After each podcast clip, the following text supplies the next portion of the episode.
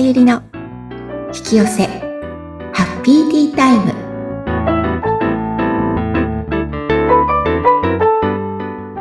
こんにちは。こんにちは自己実現コーチの深田さゆりです今日もハッピーなティータイムを過ごしましょうはい。さゆりさんよろしくお願いします。よろしくお願いしますさあ、今日のハッピーアイテム教えていただきたいです。はーい今日のハッピータイムはですねじゃーんこちらでございます って言って見えないんですけどちなみさんには見えてると思いますこれお桃のティラミスなんですへーなんかパフェみたい。そうなんですよ。これ、あの、元町、横浜のね、元町に商店街にある、花ラボノクターンっていう、はい。花ラボノクターンさんのね、はい。デザートなんですが、下に紅茶のジェリーが入っていて、紅茶のゼリー。はい。ティラミスで桃のティラミスが乗ってるんですけど、で、うん。桃もね、ちょっと、ところどころ入っていて、めちゃくちゃさっぱりしてて美味しいんです。ティラミスなのにさっぱりしてるんですよ。えー、なんかすごい美味しそう。ティラミスじゃないみたい。ですよね。これティラミスに一瞬見えないですよね。見えない、見えない。で、上にお花が乗ってるんですけど、はい。こちらあの、1階がね、お花屋さんになってるんです。はい。で、食べられるお花を、あの、ちょっと添えて提供してくれるので、あの、普通の食事にもね、お花が乗ってたりするんですよ。素敵そうで、店内もお花がいっぱいあって、はい。あの、カフェは2階なんですけれど、すごくね、素敵なお店なんです。で、このね、ティラミス、桃のティラミスが、めちゃくちゃジューシー、なんていうの、ジューシー？はい。すごいさっぱりして美味しいんです。え、これは期間限定ですか？違います。一年中。ええー、食べたいでしょう。食べたい すごい美味しそう。これね、もうあの、やっぱり受講生さんと一緒に行って食べたんです。うんすっごい喜んでて。で、その方はカフェを経営されてる方なんですけど、うんなんかめっちゃこのか、あの、桃のティラミスに感動しましたって。めちゃくちゃいいですよ。そう。なんだろう、見た目からね、すごい素敵なんですけど、ジューシーで美味しいっていうのを聞いて、さらに、どんな味だろうってね。食べてみたい。ぜひ今度一緒に。はい。いいですね。はい。ぜひね。はい。花ラボノクターンさんの桃のティラミスうん。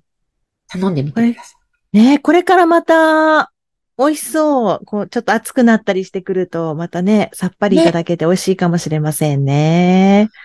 ぜひね。はい。はい。では、今日の本題に移りたいと思います。はい、お願いします。えっとね、先日私、あの、ノーベル医学賞でしたっけ？取った山中教授はい。のあるお話を聞いたんです。ええ聞いたというか、山中教授が話されている内容を紹介してくださっている方がいて、その話を聞いたんで、たまたま耳にしたんですけども、結構衝撃があって、うんあの天才の山中教授ですら、はい。医学生になって最初行ったところでは、なんと山中ではなく邪魔中と呼ばれていたらしくて、意味は邪魔な山中だから邪魔中だったらしいんです。はい。はい。で、なんで邪魔かって言ったら、当時、時、えっと、山中教授は研究ではなくて臨床、うんと手術の方、臨床医としてね、はい。外科を、の道を目指されてたらしいんですけれど、うん。なんかどうも不器用だったらしくて、ええ。手術に時間がかかっちゃってたらしいんです。多はい分丁寧とかね、いろいろと、いろいろあるんだと思うんですけれども、で、すごい上手な先生がやると20分で済むところを自分がやると2時間ぐらいかかる。おーすごいですよね、この差ね。すごい違いますね。そう。で、うん。あの、それで邪魔中って呼ばれてたらしくて、はい。えーそ先生も、それでもずっと志していたのでね、その外科を。なかなか、か、うんと諦めきれずにというか、自分が一生懸命頑張って、頑張って、頑張っても、はいなかなかそこが改善できずにいて、うん。で、ある時思い切って、変えたそうなんです。うん。もう、手術自分は向いてないと。はい。で、それはなぜかっていうと、ものすごい上手な先生が嫉妬しても治らない病気があるんだっていうこと。手術をしても亡くなってしまう患者さんがいたりとか、それはどんなに上手な先生がやったとしてもダメ。だとしたらじ、こんな自分がやったら全然ダメじゃんと思ったらしくって、うん。で、研究の方に移られたそうなんです。はい。研究をしたらめちゃくちゃ才能を発揮されて、ええ。山中先生は臨床の外科としては向いてなかったかもしれないけれども、うん。周囲としてはめちゃくちゃ向いてる素質があったってことだったらしいんですね。だからノーベル賞を取るまでに至ったわけですよね。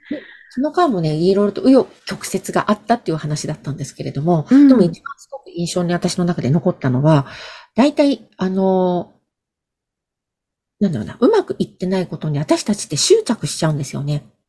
はい。で、努力すれば絶対にうまくいくっていう勘違いをするんです。うん。山中教授もおっしゃってるように、努力じゃ何ともいかないところってあるんですよ。はい。20分と2時間、2時間一生懸命縮めた、多分相当頑張ったと思うんですよね。山中教授のことなので。でも、縮められない。ってことは、その時にやっぱり自分にはこの方法は合ってないんだっていうのも手放してみる、一度。はい、もしかしたらこのやり方じゃないのかもしれないっていう、そのうん、山中教授はなんでお医者さんになったかっていうと、やっぱりいろんな人を治したい。そして笑顔にしたいっていう思いがあって医者の道を選ばれてるわけなんです。じゃあ、はい。患者さんが治るのであれば別に外科じゃなくてもいいわけなんですよね。うん。たまたま山中教授が、うんと、なんか柔道をされていたらしくて、その時によく骨折してたので、えっ、と、そういう外科の先生にはい。手術してもらったりじゃないですけども、いろいろとこう、治してもらったので、で、自分は外科の道でって思ったらしいんですけれども、うん。一番の根底は患者さんを治したいっていう思いなので、はい。別に外科でも研究でも何でもいいわけです。うん。だから私たちが何かやりたいときって、このやり方がいいんだって限定しない方がよくて、うん。じゃあ私がやりたいのは何だろうってもうちょっとね、幅広く、抽象的な、抽象度を上げて、はい。人の喜ぶ笑顔を見たいんだとか、うん。山中教授のようにこの人を治したいとか、うん、そういうようなちょっと抽象度を上げて、幅広く見てみると、じゃあ今やってるこれがうまくいかないのであれば、うん。この手法じゃなくてもいいのかもしれないって一度手放してみるんです。うん。で、それがもし向いてたらまたやってきます。でも、手放した後やってくるものが意外と向いてたり、なんていうのかな。うんと自分の中に余裕が生まれるので、自分に合った正しいものが入ってくるようになるんです。うん正しい引き寄せが来るんです。執着がないから。うん。で、山中教授の場合だったら、研究職っていうね、研究医っていう。で、その道でまた一生懸命やると、どんどんステップアップしていくっていう。うーん。なかなかこの手放すのがね、難しいかなとは思いますけれども。でもね、手放すとね、何でもうまくいきます。本当に。私たちお邪魔してるのって執着だけなんですよ。この握りしめてることが ダメなんです。で、これじゃなきゃダメだっていうのは、うんなんていうのかな、自分の才能を制限してるんですよね。もっともっと私たちって目を広げたら、いっぱい才能があるのに、はい。なんかこれじゃなきゃ嫌だって他人を見て絶対思ってるんです、これって。だから他他人を見てそう他人になろうとしてるんですよ。だって山中教授も最初別に外科医になろうとした時は外科医じゃないわけですよ。そっか。なんかいいなって思う外科医の先生がいらっしゃったとか。うん。で、あの人のようになりたいって私たち思うじゃないですか。ああ、はいなりたい。例えばアイドルだったら、アイドル歌手、あの人みたいに私も輝きたいとか。うん。だから自分じゃないんですよね。他人になろうとしてるんです。その時点でもうすでに。そうか。そうなんで。なので、それを手放すんです。他人になろうとしている自分を、それは他人だからなれないんだよと。あの人のようになっちゃいけないんだ。あ、じゃあこれを手放そうと思って、じゃあ、うんその要素だけをもらうんです。輝きたいとか、輝いてる自分ってじゃあ、なんだろう。アイドルかもしれないし、うんもっともっと別なダンスかもしれないし、うん。あるいは舞台女優かもしれないし、うん。うん。先生として何か講師としてね、人前に立って輝いてるのかもしれないし、なるほど。うん。なので、執着って誰か自分以外のものになろうとしてる、ですよ。だから執着しちゃうし、なれない。まあ確かに出発点は、あ、この人素敵だなと思って、この人みたいになりたいなっていうところからが、どうしても入り口としてはあると思うんですけど、いやー、その人にはなれないわけですからね。確かに言われてみると。もうエッセンスだけなんです。この人のどんなところが私は好きなんだろう。どんなところがいいと思ってるのかなっていうのをもっとね、ちょっとうんチャンクダウンというか、こう、細かく自分に質問して聞いてみて。はい。そっか。そうそうすると、自分自身のオリジナルなものがね、また見つかったりとか。うんうん。なるほど。あのね、トントン拍子でいかないのは、絶対に自分と何か間違ってることをやってるんですよ。本当の自分じゃないことをやってるんです。で、その一つに、例えば自分に自信がなかったら何やってもダメなんですね、これ。うん、うん。からうん、自分には必ず、うまくいくん、ううまく、なんていうかな、自分に合ったことをしたら、もう、どんな人だって絶対うまくいくんだ。はい。万人がうまくいくんです、これ。うまくいかない人なんて一人もいないんです。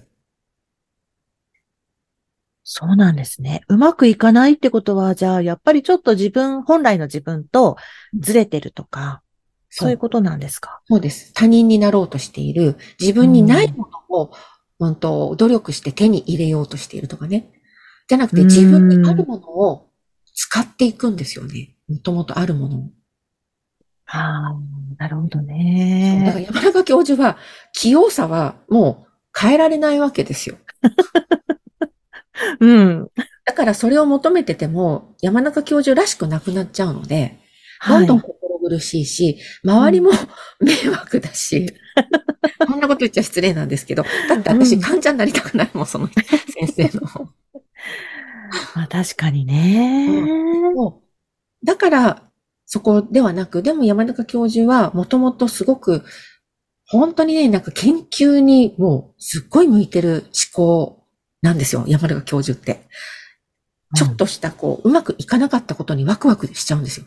なんでうまくいかなかったんだろう。もっと知りたい、もっと知りたいって思うらしいので、これってもう本当に研究魂というか、ピカイチなんですよね。うーん。いいですね。そうやって自分が本来向いているものをうんきちんとわかるとか知るとかってそうなんです。いいそうするとなワクワクして、ぁ。結局、仕事をやってても楽しくてしょうがないので、うん。苦じゃないんですよね。長時間やることが。はい。嫌な仕事だと長時間は苦痛なんですよ。そうですね。そうその時点でなんか間違ってんですよね、やっぱり。そっか。じゃあ、ちょっと苦痛だなって思ったら、ちょっと見直す絶対見直しかもた方がいいっていう。私はね、あとね、計算とか事務処理がすっごい苦手なんです。うん会社入っても事務職は絶対できないなと思って。でも、はい電子顕微鏡って前やってたんですけども、ええまあ、ちょっと研究っぽいですけども、うんその、電子顕微鏡を触ってるとき、サンプルをやったり、写真、データを取ってるときって、時間忘れるんですよね。うーん。楽しくて楽しくて、え、どうやったらうまく取れるかな、どうやったらこれ、あの、もっといいデータが取れるかなっていうのにハマると、はっと気づくと、あ、もうこんな時間、みたいになってるんですよ。でも、うん事務の仕事とか、計算って、本当私計算ミスが多いので、なんで合わないの？なんで合わないのと思って、もう本当嫌になってくるんですよ。うーん。だから私にはそれをやらせちゃいけないし、間違うから。で、向いてないし。はい。だからこう自分が没頭できるものとか、夢中になれるものが、結局はそこが向いてるとか。そうです。そこが才能なんですようね。ん、うん。で、あの、結局ね、人間、この地球は行動しないと現実化しない星なんです。は。ないので、行動の量なんですよね。でも、行動量。うん。行動量。どれだけ行動し、うん、と、行動への、なんていうのかな、自分のパワーとはい。行動をしたかしないかだけなんです。はい。成功する人って、それなりのことをやってるんですよ。うん。例えば本を出版するのに、本書かなかったら本出版できないんですよ。はい。うまい著者になってくると何冊も書いてたりするわけです。はい。でも、本を書くのが好きな人って、書くことが苦じゃないので何冊も出せちゃうんですよね。うん、うん、うん。だからそういうのは作家さんに向いてるわけですよ。おー。だけど、本を書くのがすごく苦手。でも本を出さなきゃ、本を出したら自分はうまくいくんだっていうような、ただ成功するためだけにちょっと考えてる場合って、うん。努力して一生懸命書くわけですよ。ああ、また書かなきゃとか思いながら。そうすると同じ1時間が全然違うわけですよね。簡単にやっちゃうと。うん。だから、要は苦な、苦じゃなくやれてることっていうのは、才能だっていうのはど、どんなに大変なことでもやりこなしちゃうんです。好きだと。うん。うん。で、そもそも大変だと思ってないんです。も。はい。楽しいんですよ。ねえ、きっとね。うん。うん。そうなんです。だから、すごく向いてる才能があるのは伸びていくんですよね。なるほどね。うん。そうでね、結構ね、ストイックになってるんですよね、そういうふうにやって。私もそうでしたけど、あの、電子顕微鏡って飛点って言って、要は小、なんていうのかな、電子線って深淵状態、まん丸な状態で、あの、サンプル、見たいものに電子線を当てるんですけれども、ちょっと楕円になったり歪んじゃったりするんです。で、そこを調整するんですね、装置で。で、はい深淵状態にするんですけども、うんそれがすごい難しいんです。結構。ちょっとしたズレなので。で、うん、慣れてない方は、あんまりわかんないんですよね。目が慣れてないと。うんで、も、私それ見るの大好きで、視点取るのが。うんで、ちょっとしたズレがすごいわかるわけです。で、自分にとっては、明確なズレなんですけど、うん。後輩とかに教えると、わかりませんって言って、で、あとは、こう、できましたって言って、いや、これ否定あるよって話すると、えー、って言っても、あの、取ったんですけど、とかって、まあ、まだほら、ずれてるじゃん、とかって、えーどこですか？どこですか？って見ながら、あーとかって言って、で、私厳しいって言われたんですよ。あそうであ。私にとっては全然厳しくなくて、甘くして、まあ、しょこのぐらいでいいやっていう範囲で OK 出してるのに、あの、それを学んでるね、後輩たちは、学生さんも含めてだったんですけど、うんうん。厳しいって言われて、へー。だからそもそも違うんですね、もうね。違う ね。もうあでも私はね、やっぱりそれはプロとして許せなかったので、ちょっとね、秘典があるデータなんて、あの、いいデータ、細かいところがね、ボケちゃうんですよね。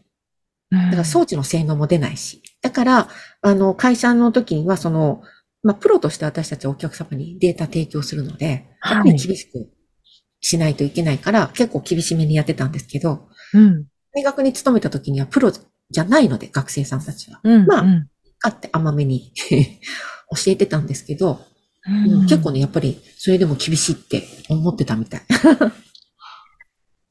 あーなんかすごいなって聞いてて思いました。うんだからね、自分にとって厳しいところ、うんストイックになっちゃうところって才能なんですよ。あとは、前も言ったかもしれないですけど、人の何か気になるところ、ダメ出しができちゃうところうん、うん、もうん。才能なんですよ。分かっちゃうから。ああ。まあ、人に対してのダメ出しっていうか、あれですよね。人に対して、あ、こここうすればいいのにとか。そうそうそう。そういうここ変えればいいのにとか。そう。そういうことですよね。そう。例えば、うんあの、レストランとか行って、え、何この接客もっとこうしたらいいのにと思ったら、その方は接客の才能があるってことなんですよね。おー。うん。うん、うん、うん。なんかいいですね。そういうところから自分のなんか才能を見つけると、なんか意外なことが、あ、私この辺いけるかもって思うかもしれませんね。そうそうそうそう。うん。なんか気になるところ、だうんと文句が出るところ、ダメ出しが、をしてしまうところを、あ、私ダメ出しばっかりしてダメだとかって思うんじゃなくて、うん。あ、これ才能なんだ、私って見て、じゃあ、もしなんかね、自分の人生がなんかうまくいってないのであれば、なんかワクワクすることが見つからないと思ってるのであれば、うん。自分がダメ出しをしてしまう分野に自分の才能があるので、あはい。私こういう分野もちょっと目を向けてみようかな、みたいな感じでうん。やるとうん。いいと思います。そうですね。なんか、さ先ほどもお話ししてたように、狭い間口で見るだけじゃなくて、もう少し視野を大きく取っていくと、ね、また自分の可能性が広がっていくかもしれないですしね。うんで、根底になるのは必ず自分には才能ない人いないので、必ず私は才能があるんだって思うこと。はで、才能のある分野、要は金脈みたいなもんですよね。うんヒットしたらうまくいくんですよ。うんだから、掘ねえって。も掘っても、金が出てこなかったら、そっか、金脈じゃないんです。水脈、水が出てこなかったら、温泉が出てこなかったら、そこにはないんですよ。うんね絶対あるんです。だから、あるところを掘ったら出てくるんですよ。え 絶対ってまたいつものさゆりさんの言葉が 出てきましたね。絶対出るんです。はい。私たちは必ず自分の特徴っていうのはギフト、才能なので、うん。それを持って生まれてきてるのではい、才能のない人は誰一人いないんです。うん。だからこの才能を活かして人生を全うしたいって思いますね。そう、そうするともうワクワクして、うん。やればやるほど周りは喜んでくれて、自分もいいですよね。うそんうなん自分だけじゃなくて周りも楽しんでくれたらいいですもんそうね。なんです。うん。はい。だって厳しかっ自分にね、そのストイックな面があったら、それだけいい仕事ができるってことなので、うん。確かに。ね、うん。そうなんです。しかも楽しんで、そのストイックさをストイックと思わずにやってるってとこがミソなんです。私、自分のことをすっごいストイックに追い込んでるっていうのは、努力なのでちょっと違う、ずれてる。なるほどね。ついついやっちゃうこと。うん。人がそれ以上もうやらなくてもいいんじゃないって思っても、ええでもやりたくてやっちゃうっていうのは才能なんですね。うん。うん。だから苦しくて頑張ってるのではなく、もうついやってしまうっていうことをやる。で、必ず人には絶対に才能がある。うん水脈、温泉当てたら吹き出るんです、必ず。はい、ね、それを信頼してやっていうん。くといいかなって思います。いいですねはい。番組を聞いてご感想やご質問などがありましたら、番組説明欄にさゆりさんの LINE 公式アカウントの URL を記載しておりますので、そちらからお問い合わせをお願いいたします。さゆりさん、ありがとうございました。はい、ありがとうございました。